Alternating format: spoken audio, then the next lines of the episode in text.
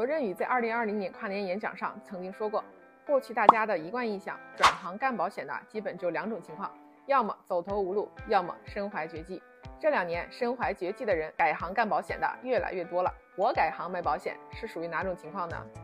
那我当然是属于身怀绝技的那一挂了。大家现在都知道 ChatGPT 很厉害，四点零版本的 ChatGPT 答美国研究生入学考试 GRE。语文部分呢是百分之九十九，也就是啊比百分之九十九的人分数都要高。而我当年考了百分之九十八，之后我拿着全额奖学金到美国读硕士。毕业之后，我在美国也有十年的工作经验，在五百强企业也做到经理职位。只不过我觉得职场不适合我，也选择走自由职业的路线。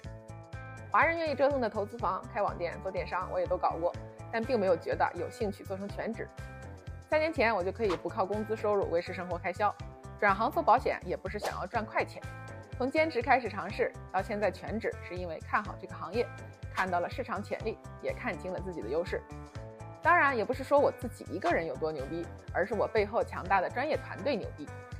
在美国做财务规划这一行，不可能只靠一个人的知识储备和经验，除了需要精通保险知识，还要涉及到税务、投资、法律等相关的知识和经验。那么就需要这些领域的专业人士合作服务客户，让客户的利益最大化。我们 Light Up Tax and Financial 就是这样一群由各个领域的专家组成的团队，致力于为您提供最适合的财务方案。我是 Iris，关注我教你买保险不踩坑。